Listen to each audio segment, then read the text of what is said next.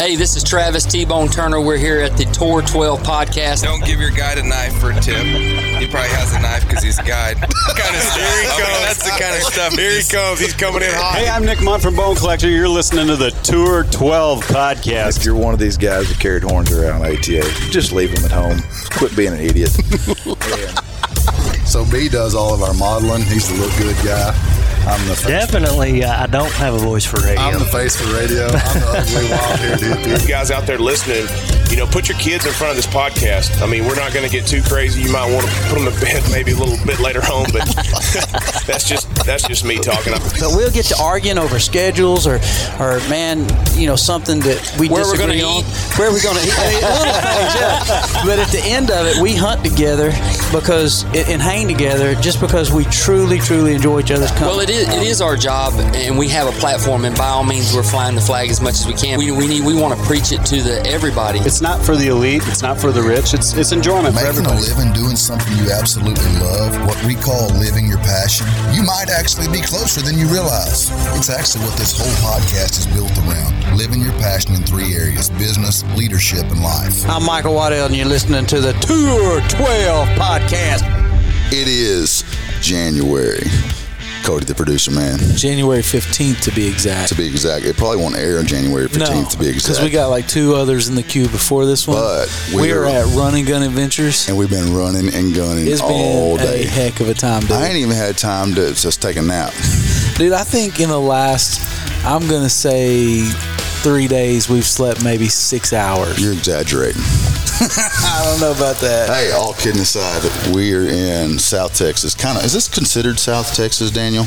I ain't even introduced I'd you say yet. South Central Texas. South Central Texas. How do you call it Central though? Because when you look at the map, we are way down here. I mean, we are Central kind of by part the of Texas. We're by the water. way down here as far as the United States, but we're Central Texas. I guess as far as from From Beaumont to Brownsville. I got you On the I'm coast. tracking. This is Anyway. a Gulf Coast region. Period. Nick is Just came in hot. Nick is the guy. Call it that- what it is. It is January, and it was like 85 today. I like it. Anyway, I do not. well, hey, we are here in the incredible lodge of Run and Gun Adventures. Appreciate that. I was kind of curious about the whole adventure thing. Like I was like, why do they call it business adventure? And then I got down here. I was like, oh, okay, I get it now. I'm totally tracking after Oh, less yeah. than 24 hours. I'm tracking, no sleep and having a good time. and it's been a really good time. Anyway, we're here with Dan, both the owners, owner and co-owner, founder, co-owner, Daniel Nick, Run and Gun Adventures. Fellas, great to have you on the show. You don't even know what show you're on right now. I have no idea. I got a headset and said, let's have some fun. Yeah, but you're here. That's hilarious. I think I, I may have mentioned, I can't remember. So this whole podcast is built around the idea of living your passion from an occupational standpoint. And you guys are like doing that. Yeah. This is what you do. We, we talked about like we've been doing some filming down here, shooting s- some film, and and you guys talked about it for like I mean Daniel talked about it kind of sort of for half like hours. four Didn't hours get a last whole night. out, but I did a lot of talking. And he got he eventually got a sentence out. What was that you kept doing? I don't know. That's I what don't even know what. I kept doing. He was like, Can you do that again? I don't know. Let me try. it. Was that? Was that about right? serious. That's I'm what not he was. gonna what that sounds like. Uh, That's what he was doing, though. I promise. I got it on film. anyway, we're da- we were shooting some film last night just to catch the listeners up, and it was rolling. I'm talking about smooth sailing for, through about four or five in- interviews, com- shooting commentary for a film, and then we got to the founder. We fumbled. we didn't went down we here. It was like every possession. yeah, we fumbled, turnover every other play, but we got through it. Um, I guess. What, do you got anything you want to say about that?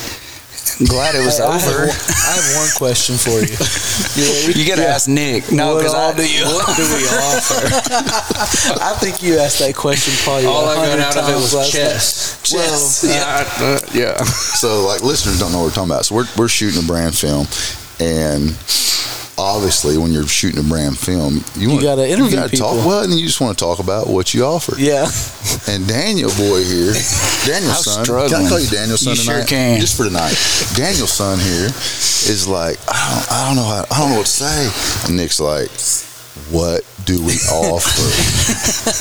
I think I think the best thing to say, or not, I don't know if it's the best thing to say, but in your defense, Daniel, when you get in front of a camera, camera, it's easy to choke up like that. yeah, but here's the deal, though. I'm gonna run with that because yeah. Yeah, but here's the deal. I'm I'm normally a good predictor of people. And you thought he was going to be good. I totally missed it. I was like, Daniel go at. He's got this. Like, we're Everybody thought Daniel was going to win. The reason that. is because I He already never heard- stops talking. He talks nonstop.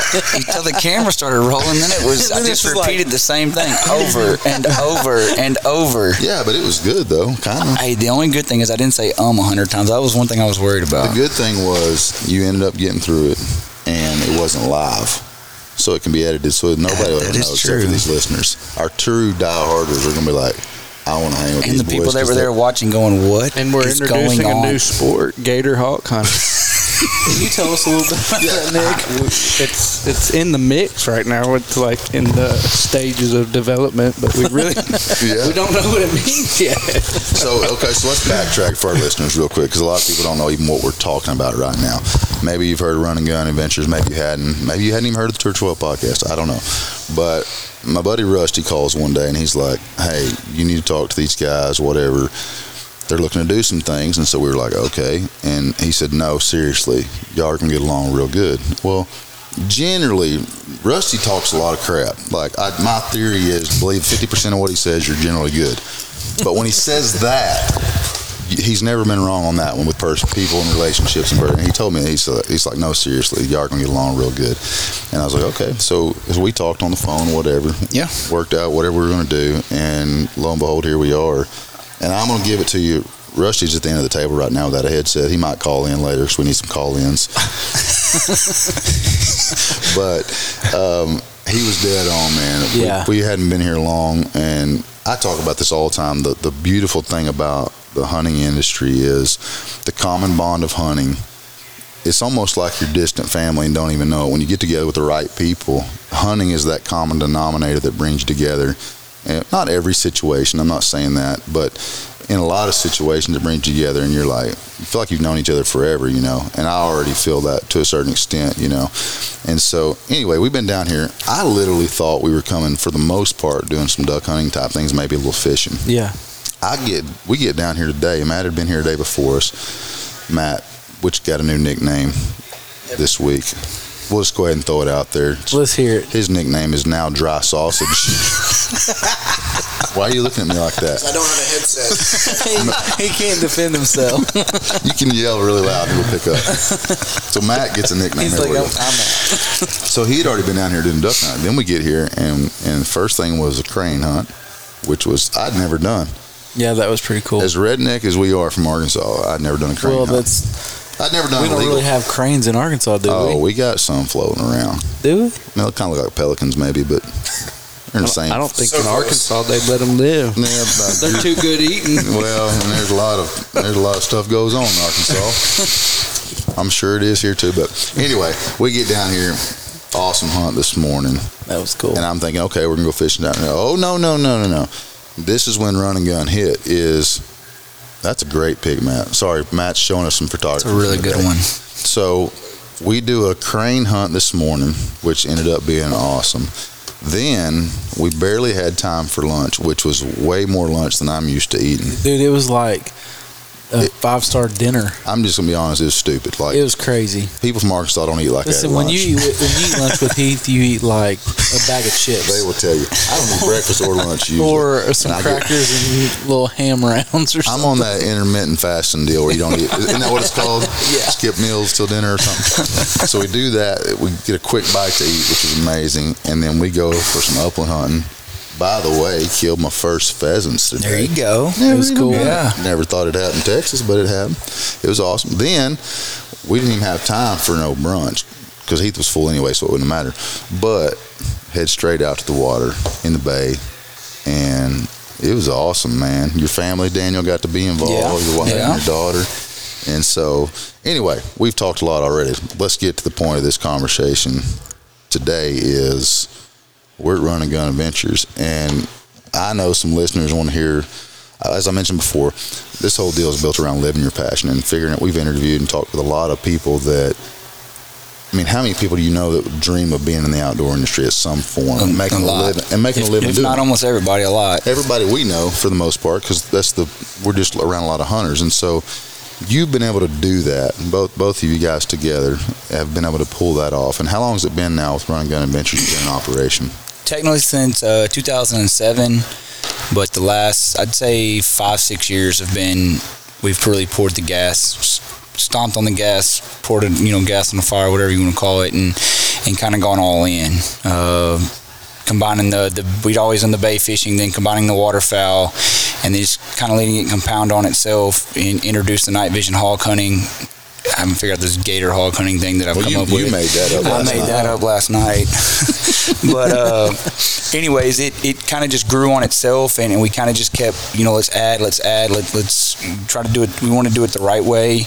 Uh, each each thing that we added, we didn't want it to water down the actual process or the experience or the atmosphere, and so that was was our biggest goal in, in the beginning was we wanted to offer more and keep doing more because our area you can do so much. It's like a sportsman's paradise. I mean, Yeah, you can is. you can fish, you can waterfowl hunt, you can night vision hog hunt, you know, gator hunt. We do the, the upland stuff as well, and you can do it water or uh, the fishing wise. You can do it almost year round, and so it, it really offers something for the true outdoorsman to do year round or to do multiple things during the same time frame. Yeah. So let's give our listeners some. We'll, we'll go. Let me go to the end, or not the end, but where we're at currently. And you can correct me if I'm wrong, but somewhere uh, that's what I was told by Rusty or you or somebody.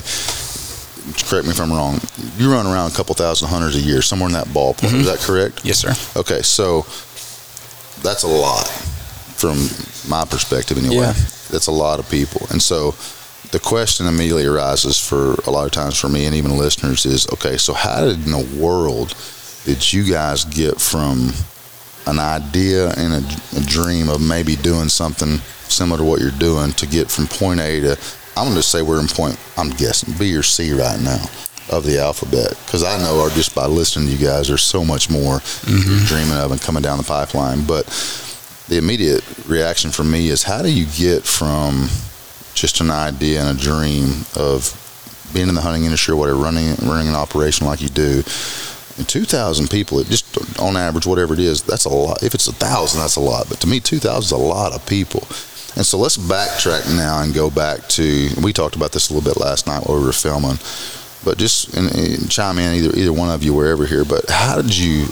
Where did where did this come from? Running gun. You you got to give us the idea of where the name and all that come from. that's a hilarious story, by the way. But just give us from a little bit of ground zero to where we're at today. I mean, in all reality, from from ground zero, it was never. This wasn't even in the biggest of dreams. I mean, we. I say we when I, when I first started it, it was I wanted to guide, and then obviously quickly Nick came on board, and we always wanted it to grow. But there's which I mean realistic dreams, things you think are actually you know completely obtainable, and then some things you're like, oh, this would this would be really cool. This would be really cool. Uh, and, and early on, we kind of found that we were onto something because a lot of those things were like, man, that would be really cool if it ever happened. Started to happen really really fast. Um, and you know you hear the cliche of oh, a lot of blood sweat and tears but that that's been the biggest biggest attribute to it the sleepless nights. I mean we'd spend hours and hours on the phone game planning. What should we do here? Pros and cons. Best case scenario worst case scenario. Okay let's try to draw a line in the middle and realistic scenario. Uh, and just you know everyone gives you know gets onto me about oh the vision the vision. It was because we kind of had the same vision and we knew that and being able to put in that extra time and effort and energy the 365 days a year and then also having the supportive spouses to stand behind us and allow us and not be you know everyone's got a wife or a girlfriend or whatever and it's i'm sure that you probably argue more about you hunting and fishing if you're big into it than Oh, anything yeah. else and the times you spend doing it and to literally if you're not in the in the industry or you don't aren't right in the middle of it and you hear Nick and I talk hours and hours a night on the phone in the off season you're like y'all are saying the same thing over and over and over. And I'm like no that was this property. Yeah. T- tomorrow night's this property. Tomorrow night's this property. And we're going to game plan it and we're going to do this and what about this and what about that? And we talk about it and then we circle back to it in two weeks and it's like y'all are saying the same thing. And it's, no we're not. We're you know we're, we're, we're game planning and So when you were having, not to cut you off, but when you were having those, because I want to kind of take this as, as best we can, step by step. When you were talking about having, you guys having these long conversations, you graduated from A and M, correct? From A and M, or was this during your college years? Was this post college? Just post college. I was uh, graduated when I started guiding. Um, actually, was going into my last semester. Guided the summer before my last semester of fishing. Graduated, um, and then kind of just hey, let's see where this thing can go, Yeah. and let's just kind of like just keep adding some some fuel to the fire, and just see how basically how big can we get this fire? How, how big can we get it? Um, and it just kind of just once the fire kind of yeah, just kind of snowballed and just kept growing and growing and growing, and we kept. I say we kept feeding it organically. We weren't, you know, we, we were trying to do everything that we thought was was doing it the right way. Like, you know, getting the right people in the right place to be successful. To basically the way we looked at it was, if I was paying for a trip, what would I what would I expect out of it, or what would I want out of it, and, and feel like okay, they did everything they possibly could Yeah. to make it worth paying that money to go do. Um, you know, because there are some things you can't control, and Mother Nature's the biggest one. But then, you know, the biggest thing I harp is always control the controllables. Yeah. You know, and then let everything else kind of just fall into place. And you know, like I said, now we're if we do, you know, we have the lodge and we have it's grown substantially a lot, especially in the last five years. But But what's fueled the growth is just the passion. I think that's what I see. It's hard seeing it when you're a part of it, but um, everybody around here, from our guides to me and Daniel, the passion's just like crazy for what we do. Would you say the passion is even, would to a certain extent, has overridden the business plan, Yes, so to speak? we're here oh. because of the passion. Yeah. There's no doubt. I mean, it's hard to see it or even talk about it. You can talk about the vision, the business plans, and all this, but it's Right. the passion behind it. I mean, Yeah. It's we start to see talking. that. Yeah, you start talking about business. It's not even numbers to us. It's like, oh, Yeah. I want to go do this. we Yeah. want. I mean, that's how we offer the best product to our clients, and we don't even. I mean, we realize it, but we just love what we do. Yeah. So, so give us a little background on the on y'all's relationship. So, because you mentioned last night, you've been guiding a long time. Long time. Since what'd you say, sixteen, since years my old? first guided trip. Wow, Yeah. that's crazy. Yeah. Man. So how so how did you guys meet? So we met. Uh, Nick worked for another outfit, and we kind of just. When we were in high school, we were young. We ran into each other different ways uh, through some mutual friends. And the outfit he was running for always had guys in from out of state. And Nick calls me, "Hey man, I need you to take care of these out of staters." And I'm like, "What do you mean take care of these out of staters?" "How they want something to do in the afternoon, and they can't go to the bay or you know go you know bay duck hunt or whatever. We goose hunted them. We're gonna goose hunt them in the morning." I said, "What? How do I play into this?" I, man, take them hog hunting. I'm like, man, uh, what do you mean take them hog hunting? You know, we don't hog hunt like I would say most normal people hog hunt. You go sit in a stand, a feeder goes off. When they come out, you shoot one. I was like, man, we, you know, we do it a little different. He goes, oh no, no, no. I was telling them about it. They're all in. Oh man, are you sure? Yeah, yeah, yeah. It'll be okay. It'll be okay. all right. Well, okay. And so we, he sends these guys out here and say, you know, how are we gonna do this? Say, hey man, this is what we do. We get in these woods. We're gonna send one or two guys in with the dog. They're gonna chase the hogs out and. You know, y'all, y'all basically go get them, and how whatever whatever means necessary, and uh, run and gun, and that's how the name kind of that is actually how the name came, Yeah. and it and it stuck. Uh, but we started doing that, became really good friends, and you know, one thing kind of just led to another, and ten years down the road, it was. Actually, eleven now, I guess. Actually, that was even longer ago because that was back when we were 18, Well, you had the 19. passion for the hogs, the deer, and the fishing at the time, and I was just ate up with the waterfowl. So Yeah, and you didn't come from that background. I had never Dan? waterfowl hunt. I thought it was the craziest thing ever. Why would someone go get in the water when it's cold when you can go get in a deer blind that has a heater? like literally, that was my thought process. I'd never done it, and then he drugged me out to do it. and I was like, man, I kind of this is this is a little, you know, this I can you know kind of get in this a little bit.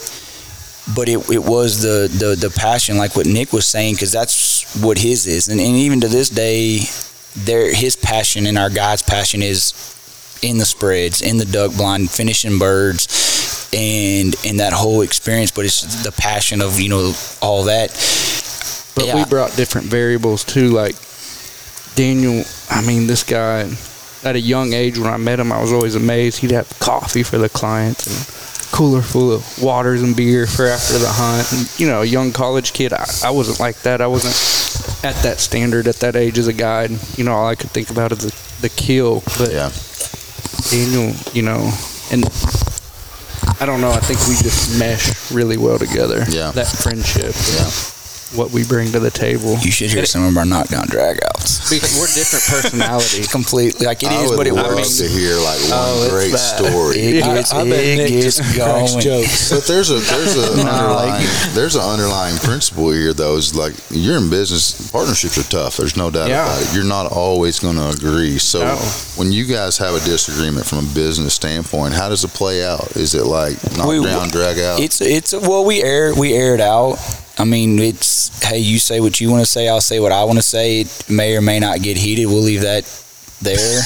uh, but but the thing is is that I'm gonna listen to what he has to say. He's listen what I have to say. We're usually can get off the phone and then in 30 45 minutes we're gonna circle back after we've calmed down and and go to actually talking Yeah. about it Yeah. and, and really go okay man I thought about what you heard you know or you said or hey man I never thought about it that way but once I calmed down I kind of did and you know I'm not saying every one of them's kiss and make up Right. but but at the end of the day you know we're partners and you know Nick worked I say t- I don't want to even word it like this. Worked for me for a handful of years before I said, "Hey, let's." I, I want to run with this, but I need you to make it work because you do have that passion for the actual hunting side. Not that I wasn't passionate, but it was.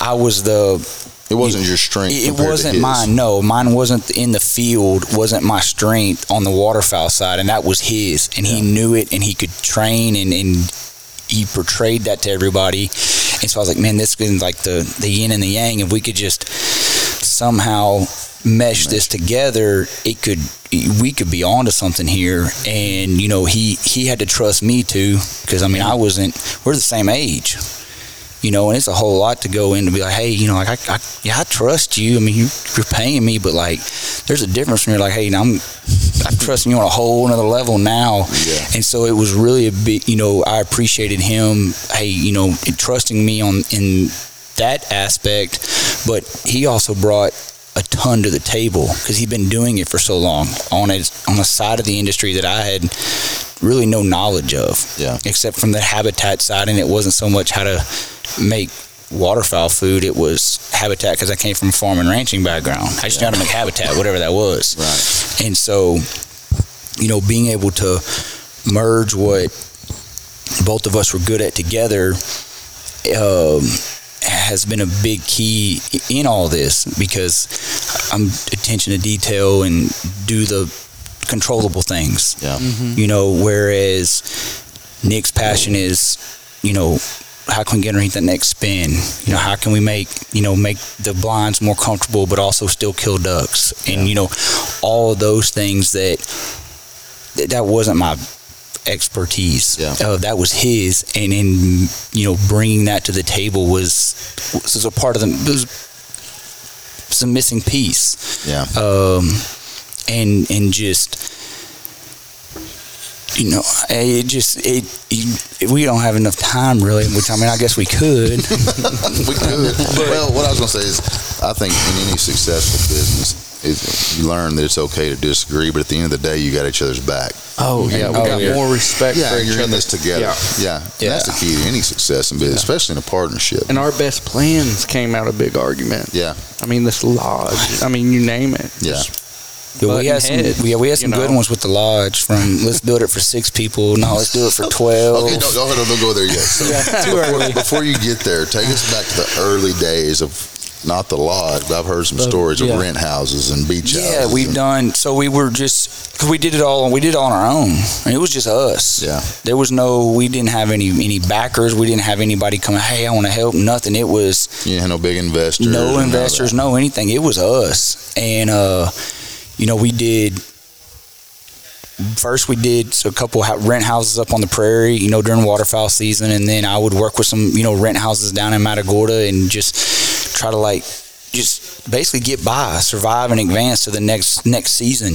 You know, do the best that I could with what we what our options were, and I always I was always flustered because nobody seemed to be as controlling of the controllables as I wanted it, you know. And so it was always like, man, if we were ever in control, if we could ever do it. If we, now, granted, there's some things that I'm glad we weren't in control at that time because we'd have done it way wrong, but that's all part of the growing process. Oh, yeah, but, you know, we went from, you know, rent houses to then we bought you know, a beach house or a river rental, basically a rental house. That was, hey, the keys under the mat, you know, let yourself in, cook your own food. We'll meet you here. And it, was it optimal? No, but it was where we were at. It was the best we could do at the time. The best, and I think our customers also saw that. They also saw like, hey, no matter what, we know when we're coming with them that they're always trying to improve one way or another.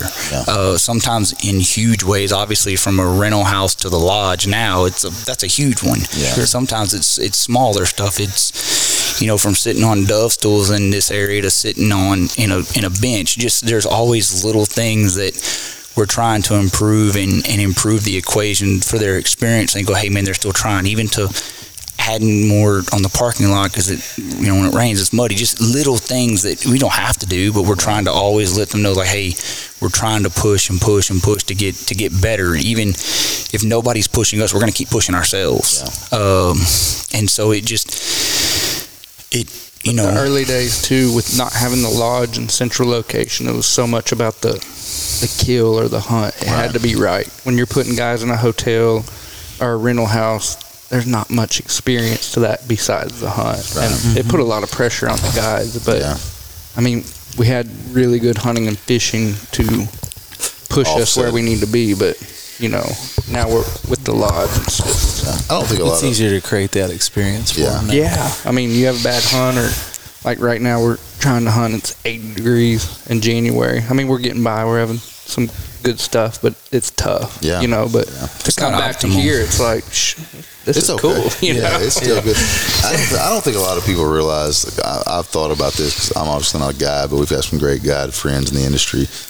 A lot of hunters don't realize the pressure guides have on them because it's your job to put them on. It's well, it's the way the best way to describe it is it's the client Super Bowl every day. yeah, that's Like such a good way it to put is. It is legitimately. It's not like hey, I'm Going gonna hunting. we're gonna go hunting. Like it is legitimately. You're dealing with someone's Super Bowl every morning. Yeah. they're gonna ask a ton of questions, and so it. You know, there's really What was that, Matt? It was a hiccup. Matt's hiccuping off to the distance. Dry sausage. Dry sausage is hiccuping over there. There's a story behind that, by the way. Just- and and so yeah, there is there is a ton of pressure, and it. I mean, and Nick knows it more than than I do, obviously, because you know I got it, but then as most people think that I'm hunting fish every day. Like I mean, today was my like ninth day in the spread, all waterfowl season. yeah. You know, I just I don't get it now. It's not that I'm not out there. Most of the time, I'm watching the hunts from afar through binoculars, and I'm scouting where everybody's hunting. But you know, the amount of pressure, but. I want that pressure on the guys in the sense that I want them to feel that because as soon as my guys aren't stressing Yeah. about the hunt, then they've lost that fire. Mhm. You know, to to To make it good. to make that happen. And, and I think that's the thing because I mean, whenever it is 85 degrees in January and there's soup fog and my guides are all like on in conference calls with each other going, all right, what's the you know best plan here, best plan here? If we push Yeah. these birds here, if we do this, and they're game planning and game planning for hours and hours to what's going to be the best situation we can put our clients in. It's not that there's not birds; it's just they're not hungry. Yeah. But it's if they're like, oh, we're just going to do this. Well, at that point, you're like, man, then they, then you don't work for Run and Gun. Yeah, basically, you're gonna go somewhere else because Yeah. it. We want that, and not that I want my guys stressed out, but at the same time, like I, we want them always trying to make sure that they're dealing with the client Super Bowl every morning. Yeah, I, I can, for me personally, from a not su- such a guide standpoint, the closest thing I can connect it to, Cody, you probably can too, but is taking my kid hunting. Oh yeah. You want it so much more for them. Like if I don't kill, it's okay. It's a hunt. I get it. But when I take a, a even my 16 year old, like I feel that pressure, and I'm not a guide by any means, but when I take them, I, I, that's the closest thing I can relate it to because Yeah. you guys have that year round, and that's that's just the way I can relate it anyway. Yeah, I mean, it's a great analogy. I think. Yeah, well, you because you've experienced it. Oh, yeah. yeah. Like I'm way more on edge taking a kid hunting or one of my, my own children hunting than I am if, if I'm just going hunting. Mm-hmm. Yeah. And you guys have it. I will say, just from a first-hand experience, you guys have been phenomenal in my little short time here already. I even watched you guys today on the boat talking. They're talking like we're we're catching them over here. We caught a couple here. This one was really hungry. Yeah. He threw it out there and hammered it, and then he missed it, and then he come back again and nailed it. He was already talking to one of your guys. If you hear see anything over here, let me know. You know. Yeah. Yeah. It's like constant communication, and so uh, you can just tell like what you're saying is, is so true from experience. What I experienced today in a short time, it's awesome, man. And and obviously on the podcast, you can't see what we're sitting in right now, but it's the first class operation. Thank you. There's Thank no you. doubt about it. And when I ate that cheesecake last night, it, it I confirmed It did confirm. everything more than what I thought I was getting into. To be honest with you, it was so good. But um, what what we've experienced at this point has been phenomenal. It's been short on our on our side, but you guys have so much to offer, man. Like you ain't even listed it all yet, other than you mentioned the. I'm gonna let Nick handle that. I struggled with it last night pretty good. what, what do you offer? What do we Well, offer? you hadn't Nick? even got into like dog training, and and we got to watch dogs work today, and I'm like, dude, these It dogs are cool. legit. Like it was cool for me to see because my dog's an idiot, and so I'm like, look at this dog, dude. Like my dog won't even get down when I say no. And this dog's like taking commands and all this stuff. So, what, what's the jump into that though on the dog side? Where, where did that that just get brought into, like? a Few years into this, or did you have a guy that said, "Look, I want to do this for you guys," or did you already do it? What did the, what did that process look like? That was actually the first thing I did before I started guiding Really? dogs. Yeah, I started with a dog named Gunner and Did you do that like eight I was years old? 14 years old. yeah, I mean that's what got me into the. That's I- cool. Um, my uncle was a professional dog trainer. He took me on my first duck hunt. I was 12, 13, cold. I saw that dog chattering and the frost coming off his mouth, and I said, "I- "I'm going to train dogs and duck hunt for a living." I was 13 years old. I said, Wow. "That's what I'm going to do." knew. Yeah. Wow. So I got a dog, and but yeah, that we just it's been with the business since. So Wow. we and that's something other that's people's Nick's. dogs. That's yeah. his. That's his forte is is the dogs. Uh, and he's yeah, a magician with them.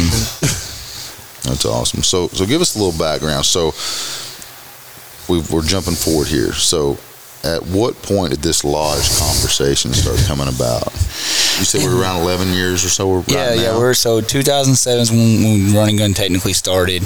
Um, you know, we always a couple years in started kicking it around. You know, it'd be great if we had our own place. And then every year, you know, as we went through another season, whether you know the prime fishing season or we went to another waterfowl season, or man, it would be great to have a place here. Man, it would be great to have a place here and be in charge, be in charge, and you know everything be you know revolve around if we were if we were if we had it at our control, we would do this different or that different or whatever it may be. Some good, obviously, some probably weren't so good, but we, um, you know, we started kicking it around and based off the sizes of the parties that we had, because at that point it was really just me and Nick. And Nick was running the majority of the trips, and I was, you know, booking because I was also in, in the oil field as well in sales, and so I was being pulled away, and so he was the basically in the real blood, sweat, and tears of it was was him. And so he's, you know, everything we base off was a six man party because that's usually the biggest you're going to put in a spread and the most you can fit on a boat waiting. So everything was revolved around six, you know, multiples of six.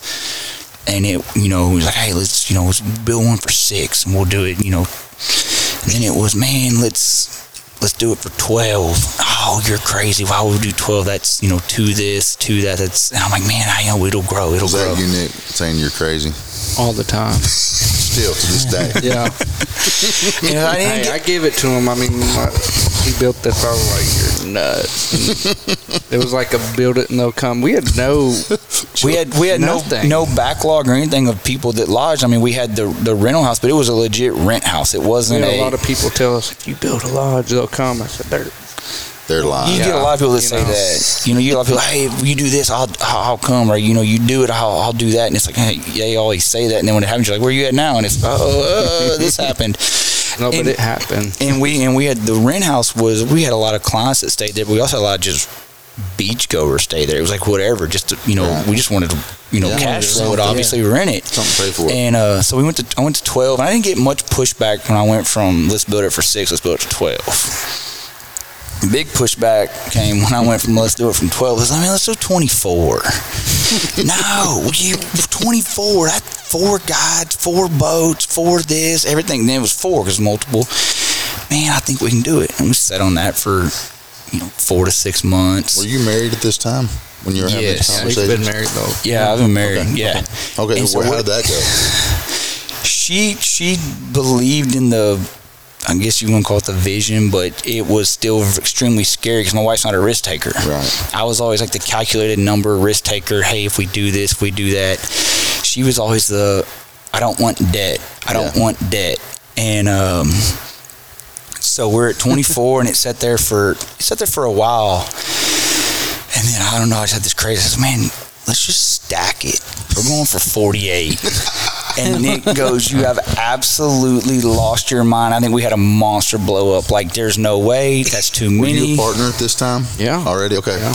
And, so he's, uh, he's dragging you down, hook, line, sinker. He's like, That's just too much debt. This, what are you doing? Why? We're just. No, I wasn't worried about the debt. All the birds I would go find. It was, it was like we're we're rocking and rolling right along. Why are you worried? You know, I says no. I said, but I think it. You know, when I didn't know that our waterfowl side was going to grow as much, um, it it just it. I don't know. I just I didn't want to have to add on. I didn't want to do you know any extras, and um, I said, let's just, you know, we'll just stack it. It- We'll be fine. We'll just stack it and build it. They'll come. We'll figure it out. We'll just put pressure on ourselves to make it happen. And um, after, it took a couple months of, well, between him and my wife, like convincing them, like, hey, this is a good idea. I, need- how can I get y'all on board? And uh, finally, they're like, okay, like they're just starting to come around to it. And so we started, you know, we drew it out. We had been drawing it. We were just adding another room. We were adding another room. And then we were, well, let's not get two stories now instead of just one. But two, um, Daniel's in the oil field. Um, some people don't know that, but we were taking a lot of oil field related clients I got you. hunting before the lodge. And I mean, they, these sales reps told us all the time, God, if y'all just had a lodge, like Somewhere where to be. they were fed and every, you know, we'd bring you so many more people. Yeah. Yeah. And and that's happened. That's Yeah. most of our clientele is entertaining and Yeah. uh, salesmen. It's Yeah. So, Dan, let me jump in your mind for a little bit because people, a lot of people battle this when making big business moves. Was there ever that thought in your mind of, what if this don't work? The oh shit moment. Yeah, like I'm, I'm taking, like I'm, I'm putting my family, my partner at this risk. Did that, does that go through your mind, or are you just one of them guys that's like, It, this no, will work? it, it did. I mean, it, it did cross my mind because it was so big. Yeah. But at the same time, I knew, I just had a feeling of what we were building, what what we were able to accomplish without having the one thing that was completely controllable. Yeah. You know, and I knew Because you'd built it off of everything uncontrollable. we'd built it off everything uncontrollable in regards to we were relying completely on Mother Nature Yeah. which is the most uncontrollable thing that we can deal with. Right. And so I was like, man, if we could, eh, the one little piece of the puzzle that it's not a little piece, but Right. it's actually huge, but the one piece of the puzzle that we're missing is that controllable aspect that you know lodge atmosphere the ambiance the the food the the staff just that whole experience that we could control and i just knew that it was going to not in in in saying that in a million years i would have never thought it would have taken off as fast as it did Yeah. i thought that the first X amount of years we were going to be like, it's just please let's just survive and advance, survive and advance, survive and advance, and we came out of the gate really strong. Uh, which, like I said, a lot of clients that said, "Oh, if you build it, we'll come." Came, Yeah. uh, but with that came a ton of learning curves. Uh, in regards like we'll just deal with this in a year or two when we get that busy. Well, then all of a sudden we were that busy and we were having to deal with it, and we're like, oh my gosh, we're four months in and we're already dealing with this. I wasn't expecting that. You understaffed at that point. Way understaffed. Like, I mean, if you were getting honest, we hired our first lodge managers. I'm flying to a business deal with my wife on a layover flight, and I'm interviewing on the phone because Nick's going into we're going into teal season, but I have to go to the till with my wife, and he we were just like, hey, for the first year we'll be lodge manager. We'll Do just check all. everybody and we'll do it at camp. I mean, god dang, we did it. At a beach house, it's I mean it's gonna be easy, you know. We'll just wing it and get, you know, Yeah. we'll, we'll be for 48 people now, we'll, though. we'll, we'll be fine. You know, we'll just wing it. And it literally like the like opening weekend, he he's calling me like we're getting on the plane to go, and he's calling, dude. We got to get somebody in here. I'm like, man, what do you mean? I've only literally been gone for three hours. We need someone already. and he's like, dude, you don't understand. There's like 30 people here. They have a ton of questions, and I need to go scout. That's so you. That's so you. He's like, I have to go scout. What do you mean to do with all these people? And I'm like, uh, what do you mean? Like, you, uh, it, it just that, and that was an o- oversight on our part, majorly. We just thought we'd always done it. We'd always been their only main line of communication and contact. We'll just keep being that person. And we quickly realized that we needed other people, and that was something that was a very. It was a struggle for me because I'm a control freak. I OCD, like want my finger on it so that I know it's done right, and and that was very very tough for me to relinquish that communication with the clients and that. Uh, but I had to. There was just, it was too big, too many moving pieces, and I mean I would I was already gone a lot. I would have been gone the whole time, uh, and so we we had a lot of growing. I say a lot of growing pains. We had some growing pains that we just didn't think we were going to have to deal with for a couple of years. We dealt with in that first year that you know it. I'm glad we had to because it meant we were busy. But at the same time, it's not. It, it's not like we built this thing and we're like, oh, we got this one and two year backlog just ready to book it up. It was we were just going to build it and just failure wasn't an option kind of a thing. We are all in and let's did you go. have, at that point? Did you, do you feel like you had quite a few repeat clients though? We had a lot of repeat to clients. make you at least help with that decision. Yeah. What, what was your process in dealing with that demand in wanting to create? You know, I know you want to create an experience with people. So when it uh-huh. became so much like that, you know, what was the process that you thought of to, to deal the with that? biggest well, hiring the right people, the right guides, the people that saw and thought about it the same way we did.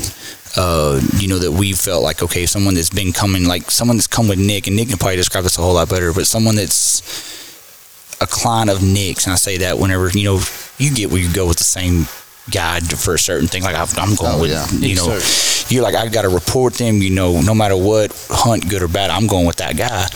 And so where you would be like where Nick's like, hey, I would send one of those clients with a Caleb Rush or a Fletcher Feldman or any of our other guys. Like, hey, you, like you could literally talk that client into like, hey, I'm goose hunting just only, and so you're going with Fletcher on a duck hunt, or you're going with Caleb on a duck hunt, whatever, whatever it may be, to where it's they you, we were confident in it enough to put. I say our client, they were our clients, but like you, almost like you think of them as your client because they're coming with you. But hiring the right people, and we haven't hired all the right people. I mean, obviously, it never happens, but you try to. You you try to, and and so that being said, I would say that would be, uh, and, and not watering the process down. You know, it's it's not a like like any any of the guys they're they're wanting to get under the next big spin. Yeah. It's not a oh let's not do that let's not do this. I mean, they're chasing the. Oh yeah. That's what gets them going. Yeah, you can tell when you're out there with them. I like, agree. you, you know they're, They're more they're- frustrated if you're not seeing what we're looking for Yeah. than we were. We killed several, or we didn't. I filmed, but several of Yeah. those cranes came down this morning, and I was like, "Dude, that's freaking awesome!" Yeah, we were like in cloud He's like, nine. "Man, I wish it had been so much better." I was like, "Okay, we're good. We're good, man. That's pretty good. well, no, and that, but that's the that um, just it's that that edge, and it's like we want our our guys, you know, they like the easiest thing. I mean, the best way to describe it is what would you want the guy that you're paying to do? Yeah. You know, can you when you lay your head down at night, do you go, man, I got everything that I could possibly do prepared for tomorrow. No matter the outcome tonight, but I'm ready Yeah. for the best It that we back have to control. They're controlling what they, They- can control yeah, and- outside of Mother Nature. and that's preparation, the scouting. that's the biggest thing is that when you look back on it the next day, go now. There's sometimes you're like, man, I, they Mother Nature got me. She won today. Yeah. But I don't, you know, you don't want them looking back going, man, if I'd have spent another 20 minutes on the road, or if I'd have came down that, if I'd have taken that right instead of that left, or taken both of them and you know circled back or whatever it is and watched it. Um, you know, and that's been the biggest thing is, is hiring the right people. And we have a great, great staff overall. But I mean, our guides have been, Yeah. you know, they're they love it. I mean, this is what they want to do. Yeah. You reference your staff just for, for reference for the audience, listening audience. What what is your stat? What does it look like right now? Because you got a lot of people running around here. Yeah, it- And you got some phenomenal chefs, cooks, whatever you want to call them. Your, ser- your servers, it's your chef, yeah, no. guides. It's like it's like five star, dude. I mean, it's I like, appreciate no, that. It's, it's good, man. And so, like personnel though wise, like so, you said eleven ish years somewhere in there. From from you you you two, how many people are, are operating here now? As far as this is their job, give or take 20. wow, Yeah. I mean, if you really add it all in, it's it's it's we got eight full time guides. Uh, we got a full time only in house chef. He only cooks here. He's in charge of our entire menu, and we have who comes from a re- legit background. By Yeah. the way, I, heard, Oh, I learned about that the other night. I'm yeah, like, I mean he, he's and we do tastings. We move we move the menu. It, I mean, yeah, our main entrees kind of stay the same, but he plays with it. Uh, you know, like we you know just in the last month we pulled out the salad and added the soup because we're trying to make it cold. We want that we want it to get cold outside and it just won't do it. Uh, you know, but We got Savannah. we got Savannah up in the office that handles all the She's ca- awesome. the you know the calling in the the bookings and all the the paperwork because it's just it's a ton. Yeah, Jared, our, our lodge manager, handles all the you know from when you first come in, getting getting you settled, getting all your you know bird tags done, all that your your itinerary, all that stuff planned out, to down to our servers. Um, Mike, assistant Mike. trainer, upland guide. yeah, yeah, I mean It was it- awesome. Yeah. it was It- awesome he today. was pretty cool today. It Yeah. was. and then we you know and then our servers you know come in for the meals and, and to help and I mean it's And our guides are young too. I don't Yeah. know if y'all noticed. I have noticed. What kind of what are they? That's just because we're old. They're not really. Our- we're just old. Our guides Yeah, are from 20 to 26 is our oldest one, outside of Nick. Wow. No, And Kevin. Scott. Kevin and Scott are a little older. Yeah, if you're 35 around here, you're old. Yeah, you're the you're at the top. So I'm like, we grandpa. like grandpa. we like grandpas over here. It's cool though. Uh, Almost. you know, and then there's some you know some learning things you get with youngsters. Oh, yeah. But at the same time, what they what They're they good guys. they're good, and what they lack in in some areas, they make up with you know piss and vinegar and passion. You know, and that that desire to that desire to want to be the next best, the next best. You know. Um, and that's the you know crazy part. People ask me, "What, what did you just say?" You know, late at night, you know, thinking besides you know the habitat or this or that or how to game plan. It's like, man, I got had tw- we got twenty people relying on us to make it, so you know they make it. Yeah. You know, to put food on the table for their families too.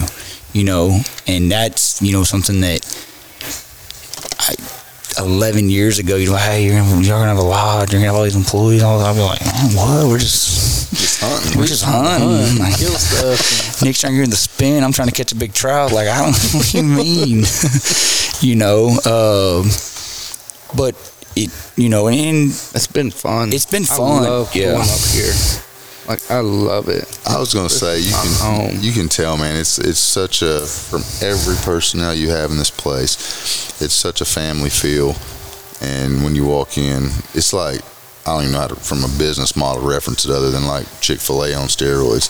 Because everybody references Hey, Chick Fil A in the, in the fast in the fast food industry. They're like they just they people know they're trained well, and you guys have done a phenomenal job with the way you've. I'm assuming you've had some business meetings and long vision. True, oh, Nick. yeah. a lot of vision, Vision cast, statement. vision statements or whatever. But that that goes back to your strength, though. If that's attention No, to detail and he's what you do, you know, the the proofs in the pudding, so to speak. What you have here is because of the work ethic you guys have and put in, and the passion behind why you do what you do, which all comes back to what we all love: the outdoors and hunting. And this has created that avenue for you guys to literally occupationally live your passion. You know? Oh, yeah. And there's nothing better than that. It's like the old saying, you know, if you love what you do, you never work a day in your life. Yeah. There's a lot of truth in that. There's there's a little bit of falsity in that, a little bit, because you're going to work. Yeah. No doubt about it. You're gonna work, but, But I you really don't it. think I wake up to go to work. We're the Yeah. same way. I really don't. Yeah. I'm like, this is where I want to be. Yeah, Yeah. it's fun. Yeah. you do it that way. yeah. Yeah. So so we're in this lodge, and just for perspective for our listeners, wha- what is you said it, it sleeps 48, but it's actually like Sleeps 54. 54, right. Yeah, we uh so we built it for 48 with uh like a master room for you know either Nick and his wife or my my wife to stay whenever we're here, Right. or if we need to crash in the night, don't can't go home. We have a you know a big group in here, something we need to stay up here for. And we had actually converted that room to a ninth room. I mean, like six or eight months in, we were already like having to like we we needed that extra space. And I say needed the extra space. We needed the, we needed the extra room to be able to put people in it. Um, and yeah, so it's it's twelve thousand square foot. It's uh, sleeps fifty four, and that's fifty four beds, full beds, not singles, not bunking up together. Like I mean, they're bunk beds, but it's fifty four Full size beds. full size Yeah. beds. Uh, you know, each room's got its own, you know, full bathroom. Got a, you know, mud room. Um, got two huge porches. Uh, Yeah. Two acre stock bass Oh, pond.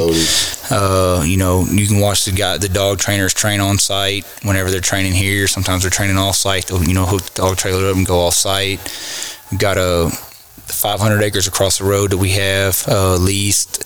Got a skeet ranger. Yeah, I call- it a skeet range. It's got No, a, it is five stand. it's a five stand. Yeah. Uh, that, I mean, you just get on a ranger and you're shooting skeet in three or four minutes. Same way with our upland bird hunt. You know, y'all went on it today with us. Uh, you know, we got an 18 hole golf course as our other neighbor to the west. You can be parking lot to parking lot. It's like four minutes. Wow. So, you know, for whatever people want to do, and that's, and we got a private airport, not our, but the municipal airport for Bay City is 12 minutes away. Yeah. You know, so there's, Very it's very, very accommodating. We're an hour and a half from downtown Houston. You know, you can fly into any of the two major airports there. And Yeah. I mean, you're here in an hour and a half and you can really do something here 12 months out of the I was year. going to say, like Nick referenced it today and last night as well, but it says a lot about the area you guys are stationed in here as far as the wildlife, the game. Is there ever like a fear when, as you continue to grow this thing? You're already operating 12 months out of here. Obviously, you got a lot of different avenues that you're sending clients, whether it's fishing or gators or dog training, whatever you name it. There's a lot of them. But does that ever cross your mind? Like, are you always having to continuously look for new ground from a wildlife perspective to be able to accommodate this type of business, or is it just it's just that good? Like, is it not even a concern? You know, you can find more within a No, reasonable. everything's extremely talked about, planned, rotated. How many can we run? We don't overbook our ponds. It's no, you can't just overhunt everything. You It's, can't- very it's, good. It's a but very strategic, planned out. Like there will be hours, hours and hours and weeks of discussion that me and him will have, and that some of our other guys have between themselves. And then like this off season, we'll pull all the numbers from every property, from every pond, what was ran, when it was ran, what time frame it was ran, and we'll go back to our projection that we make every year in the summer or the late summer before we actually start pumping water on what we want to run compared to what we know we're going to be what we know we're going to have on each one of our farms what our projected number of hunts are going to be for that pond and we put it out there. Like we write it all out so that then once season's over we can go back and go okay we did or didn't hit that number and then if we did where how far were we off in certain areas? Where where did we where were we right? Where were we wrong? And then it helps us game plan for the next year, Mm-hmm. so that we're not overbooking. You know, because you know you can get into that issue. Uh, it's not just hey, just if the guide's available, he's he's available to run. There's a lot of times that I got guys sitting at the side on the sidelines, but they understand the process. They know they're not running because if we ran, even if we have clients calling in, because then we're going to burn all our stuff. Yeah. You know, we set up designated roost ponds. We set, you know, we we rest and rotate things and game plan how to get the most out of the birds without completely harassing the birds. If that makes any sense. Uh, you know, to, to burn them off, to get them off the property. And we always talk about we like to lease regions or areas where we control the roost and we control where they feed within reason. Because I'm a control like OCD. I hate it. I used to hate when we would go hunt. I, oh, damn kid blew the roost. I'm like, what do you mean the kid, some kid, random person blew the roost? Ah, well, they don't roost on us. I'm like, no, we got to get them roost on us. And then that way, no one blows the roost. And then it's, you know, the only thing they can do it is if they decide to go a different way or Mother Nature or whatever, and it still happens. But like, it's just one of those, you know, um, you know, it's a, we're always looking for more dirt. I, I say more dirt. We're looking for always looking for the right dirt. Yeah. You know, um, and it's you know we'll we'll still grow some on the waterfowl side, but it's not at least here like this base Bay City, Matagorda County area. We're not gonna. I don't see us making or, or growing double fold of what we've done in the last let's say three to five years. Yeah. You know, um, You're being realistic with it. being yeah, it, it's not going to double down. We're not we're not doubling the what we're doing today.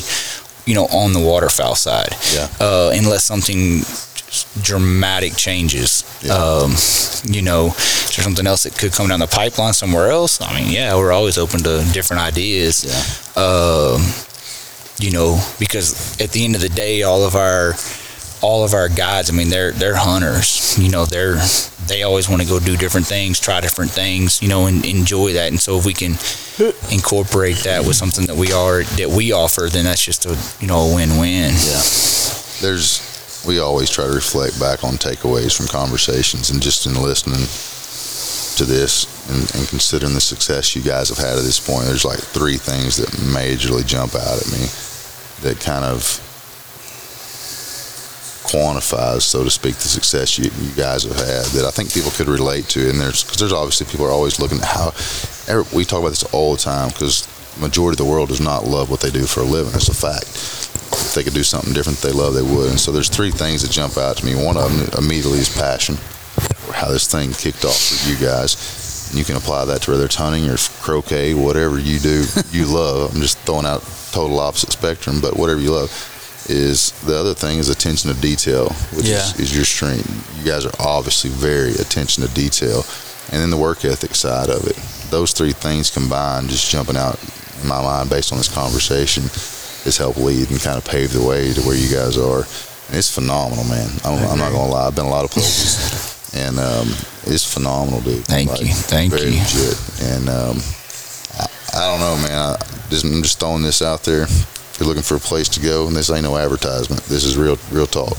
Real Jay Heath talk right here, Cody the Producer Man. I, I know you're gonna say I'd agree with you. 100%. I'm already trying to book a trip. We're still here. I can't book a Gator trip because they're booked out till like 2025 or something. Maybe not that far. Hey, when we get them gator hog hunts going though, yeah, if you get a Gator hog, yeah, there'll be or some a like, hog gator, whatever I called it last night on my take 722. Oh, I, on the film side, I can't wait to get this film out, man. It's gonna be nice. I think I think people it's are going to gonna enjoy be. kind of seeing seeing your story and and uh, I, go, I go back to that that common denominator of hunting so many times. And again, this is not in every situation, but so many times I find that that common bond and common denominator of hunting when you get in in the circle, we call it the circle, you know. The, the circle of, of people like us, and a lot of our listeners are in that circle. But it- it's just people you want to be in camp with. Yeah. You know, whether it's a lodge or a tent, you just want to be in camp with them because you know you can control the, the good time at least. And, Oh, yeah. and the hunting's going to fall where it's going to fall. That's just hunting, and um, that, that that definitely happens here. It's crazy. It seems, and I don't know. Nick can say it's more. It always seems like the groups that come in into the most relaxed ends up having the best time. Yeah. Oh, What for it's sure. about. Yeah, I have. I, per, this is just Heath talking. I have no expectations when I go places, and and you'll hear a lot of good and bad when you go places. But I just I just throw them out the window because I know I'm kind of like you on this. I can control what I can control. Yeah. And I'm a realist when it comes to hunting. Obviously, some people may may not be, but you can't control that every time. No. I'm not going to say you're going to come down here and not do something well, whether it's fishing or hunting. But it could happen. It's realistic. It could happen. That's hunting. But you're going to have a good time. There's no doubt about it. What's so? So we've got we've got through most of this. What I know you can't speak like indefinitely what's coming, but I'm assuming you're just going to keep on rocking and rolling. The future is good. Yeah, I mean we're gonna we're not slowing down. You're not pumping the brakes on, No. on this operation. No, no, it's going to continue. To, we're going to continue to refine it. Um, whether that's grow or just get try to refine and get better at what we're currently doing. Uh, you know, work on that. Uh, but we're not. I mean, I've you know, I'm going to butcher this, but they always say if you're if you're not moving forward, you're falling behind. Yeah. And that's you know. What that exactly is, I don't know yet. Yeah, but you that's know? the mentality. But that's the mentality. Is we're always going to be we're going to be striving to get better whether it's growing, I don't want to say it's going to be getting bigger and bigger and bigger. I, I don't know, you know, but I want to get, want to continue to refine, or and I think Nick thinks the same way. We want to just continue to hone in and get, get, you know, just fine tune it even more and more and more because every I mean, there's always something that can be improved on. Yeah. You know, if you're sitting still, you're like you said, if you're sitting still, you're falling behind, and um, I, I don't know. It's also crazy too because I mean, five years ago we didn't have a lodge. Yeah. Six years ago it wasn't even really hadn't even gone to the engineer yet to draw it. Yeah. You know, and now it's where it is, and it's like, dang, where are we going to be in five more years? I don't know. Don't know. You know, we're going to be somewhere. Yeah. What What would you tell somebody? Because I promise you, there's people listening that are like, "Man, what if?" You know, whatever their their dream or their passion is. What do you tell somebody from your perspective? Because you're living this thing. What would you tell somebody that's sitting there thinking, "Man, I don't. There's no way this could work. Whatever it is." I mean, you're going to miss 100% of the shots you don't take. Amen to that. So I'm not saying just start shooting, but you know, uh, that kind of sounds like a hunt today. uh, but it, you know, it, if it's something that it's kind of the same way, like you know, if you did everything you could to control it. Uh, when you look back at you know you know when my guides scouting you know covering ground doing this doing that you know checking the hide double checking the hide all those things. You know if you if you run on the scenarios and you know at the end of the day the only variable you can't actually put a price tag on is is your work ethic then that's going to fall on you. You know whether you got what it takes to you know push through because it wasn't all this. Right. You know there was hard times too. Um and so that it's not going to be just a flat easy road no matter what what road you take. Uh the successful ones never they're never all just straight and and, and flat. Um and you you, you're gonna find out too who your real friends are in those times, uh, and that's And who why you are. and who you are, and and that's gonna it's gonna build character, and it's gonna make the people that are there at the end that is your team's gonna be even stronger. Yeah. I mean, because I mean, like I said, we joked around about it, but like Nick said, some of our best ideas and biggest growing points came from a knockdown, drag out, you know, argument Yeah. that you know, looking back on, it's like, hey, I'm glad we had that one. Yeah. This wouldn't have happened if we didn't, you know. Um, and and some of our best ideas came out of adversity. Yeah. You know, um, you, because your back was against the wall. It's like, okay, well, now what are you going to do? You're bucked in. You're, you know, you're pushed into a corner, and well, what, how are you going to come out of this one? Yeah. I'm that I'm that I'm the guy that I don't want to end up one day in my bed or nursing home or whatever. Could happen. I'm not planning on it, but it's a possibility. But I don't want to ever be the guy that had that what if in my mind. Yeah. You know what I mean? Like if if we've had a lot of Cody and I've had a lot of conversations and Matt and some of our team have had a lot of these conversations lately. We I don't want to be the what if, you know. Yeah. If I feel like it is a realistic possibility, I've got a game plan. I've got number one, I got a passion. I've got a game plan, a work ethic to put all that in place and see what happens, then you don't know. It's like you said, you don't know until you try. Yeah. It's, it's like mm-hmm. it's like a bird flew up today, and Rush is like, "You got three shells, shot it. once." You know, might have hit him if I shot two more times. You just don't know without Yeah. unless you take the shot. No, you And- should go for it. Yeah, you you have to. Now there's some calculated, some Just calculated risk, and that you you gotta do that. Otherwise, you're just aimlessly shooting. Yeah. Uh, and I would not advise that. But, uh, but I mean, you look at any of the you know people that everybody knows that have been you know huge success stories. They all somebody told them they were completely crazy and don't do it. Yeah. You know, um, and so there there's never with anybody's dream or, or anything like that, there's no, if it was a straight formula or an equation that anybody could just go get, then everybody would be doing it. Everybody would do it. Yeah. You know, and you've got to put your own personal twist or flair or whatever word you want to put on it to, that separates you, that makes it unique. Uh, to do it, I mean, because there's a lot of successful hunting and fishing lodges. Oh, yeah. we're not the only one Yeah. you know, and everybody has their own unique twist or niche that they are good at. Yeah. Um, you know, so it, you know, It comes back to that passion, though. One of my partners, Brandon, who's on the podcast regularly, he's been missing a few here lately. But anyway, he said one time, you know, when it's your passion, you can't quit on it. Because if you quit on it, you're quitting your passion. You know. Oh, yeah. To me, it comes back to that. At the end of the day, this is we know what we do. We love hunting. It's not our our bread and butter as far as that's how we exactly make our living. It's a piece of the puzzle, but it's our passion, man we love helping brands and helping companies and doing marketing and doing creative content. That's just what we love. Like it's not we ain't worked today. Like we ain't worked the whole time we've been down here. This is what we do. we freaking love it, you know. And so we can't quit on it because we're not quitting our passion. It's not. It's a. It's it's a non-negotiable for us. And so whatever's got to be done to do that is what we're going to do. And I feel like you guys are in the same place. Yeah. This, this is what you do. You know, it's who you are, and there's a lot to be commended for that, man. Mm-hmm. You guys do a great job, and I'm excited just personally to see where this thing goes. It's like you said five years ago. yeah, Where's this going to be in five years, Daniel? I don't know. to wait and see. We'll wait and see. it's going to be good. though, Yeah, I it's gonna. that. Yeah, Cody, the producer, man. We got to hunt in the morning, We got to get up early. Mm-hmm. and What time do we have to get up? Uh, about three tomorrow. oh, he's he's joking. I sure hope so. you hope so? I hope we have to get Oh, you hope three. he's joking? Yeah. but you would. I'd get up at three. We got up at three to come down here. What do you mean? We did. I'm leaving at 4:45. When y'all? We're leaving here at five fifty. Okay. So I got to get up about four forty-five. You need an hour to brush that beard out. Man, you know, I got to comb it out a little bit. he does have a golden brush for his beard. Rusty, fathead, do you need to call in from the end of the table? No, I'm good. I mean, you can if you want to. Good. Okay.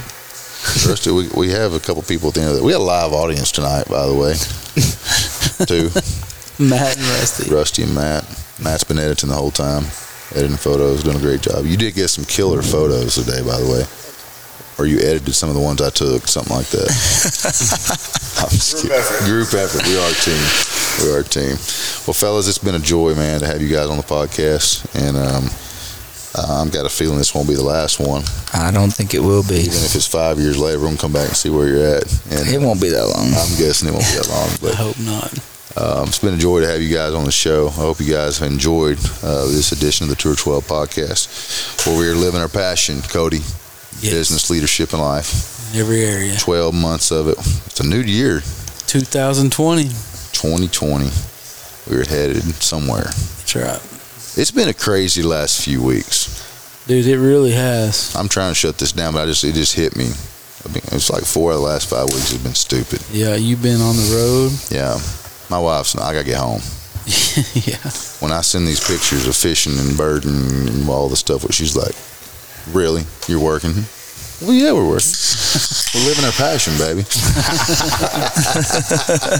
no, it has been awesome. is true, though. We've been having a blast, man, and this is just an extension of that. What you guys have provided this week, literally first class, five star.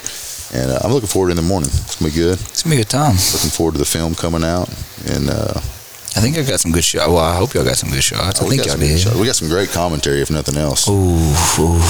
Lots of it. If we could ever post, if, if we were going to do marketing for you, the best thing we could do is probably post your outtakes. People are going to be like, I got to come hang with this Everybody dude. would watch. Everybody would. It'd go viral. There's no doubt. Viral, yeah. And everybody's like, what are they talking about? You will never know. but no, I'm just kidding. Hey, this has been a good show, and uh, we're going to wrap this thing up because we do got to get, get laid down and get cranked up in the morning. So, Cody, we good? We're to wrap it up? We're good. All right, man. Until next time, peace out and God bless. Hey guys, I hope you enjoyed that conversation. Listen, if you're enjoying what you're hearing here on the podcast, do us a favor, a huge favor. Go online, go to iTunes, jump on your podcast app, and give us a review. This is why it's important. All throughout the year this year, we're going to be giving away products, hats, t shirts, things from our sponsors. And the only way you can be registered to win those products is by going in and giving us a review. We'll be giving those out on a monthly basis, and we want you to be involved in what's going on with free stuff. We know everybody likes free stuff. I'll be honest, we enjoy free stuff, and we want to share part of that with our listeners. Listen, guys, we can't tell you how much we appreciate you listening to the content we're putting out. You're not only a part of the tour, you're a part of the family, and we're building a tribe that's willing to go where only few dream about. Living our passion. I am Jay Heath Graham, and I thank you for being a part of the Tour 12 podcast.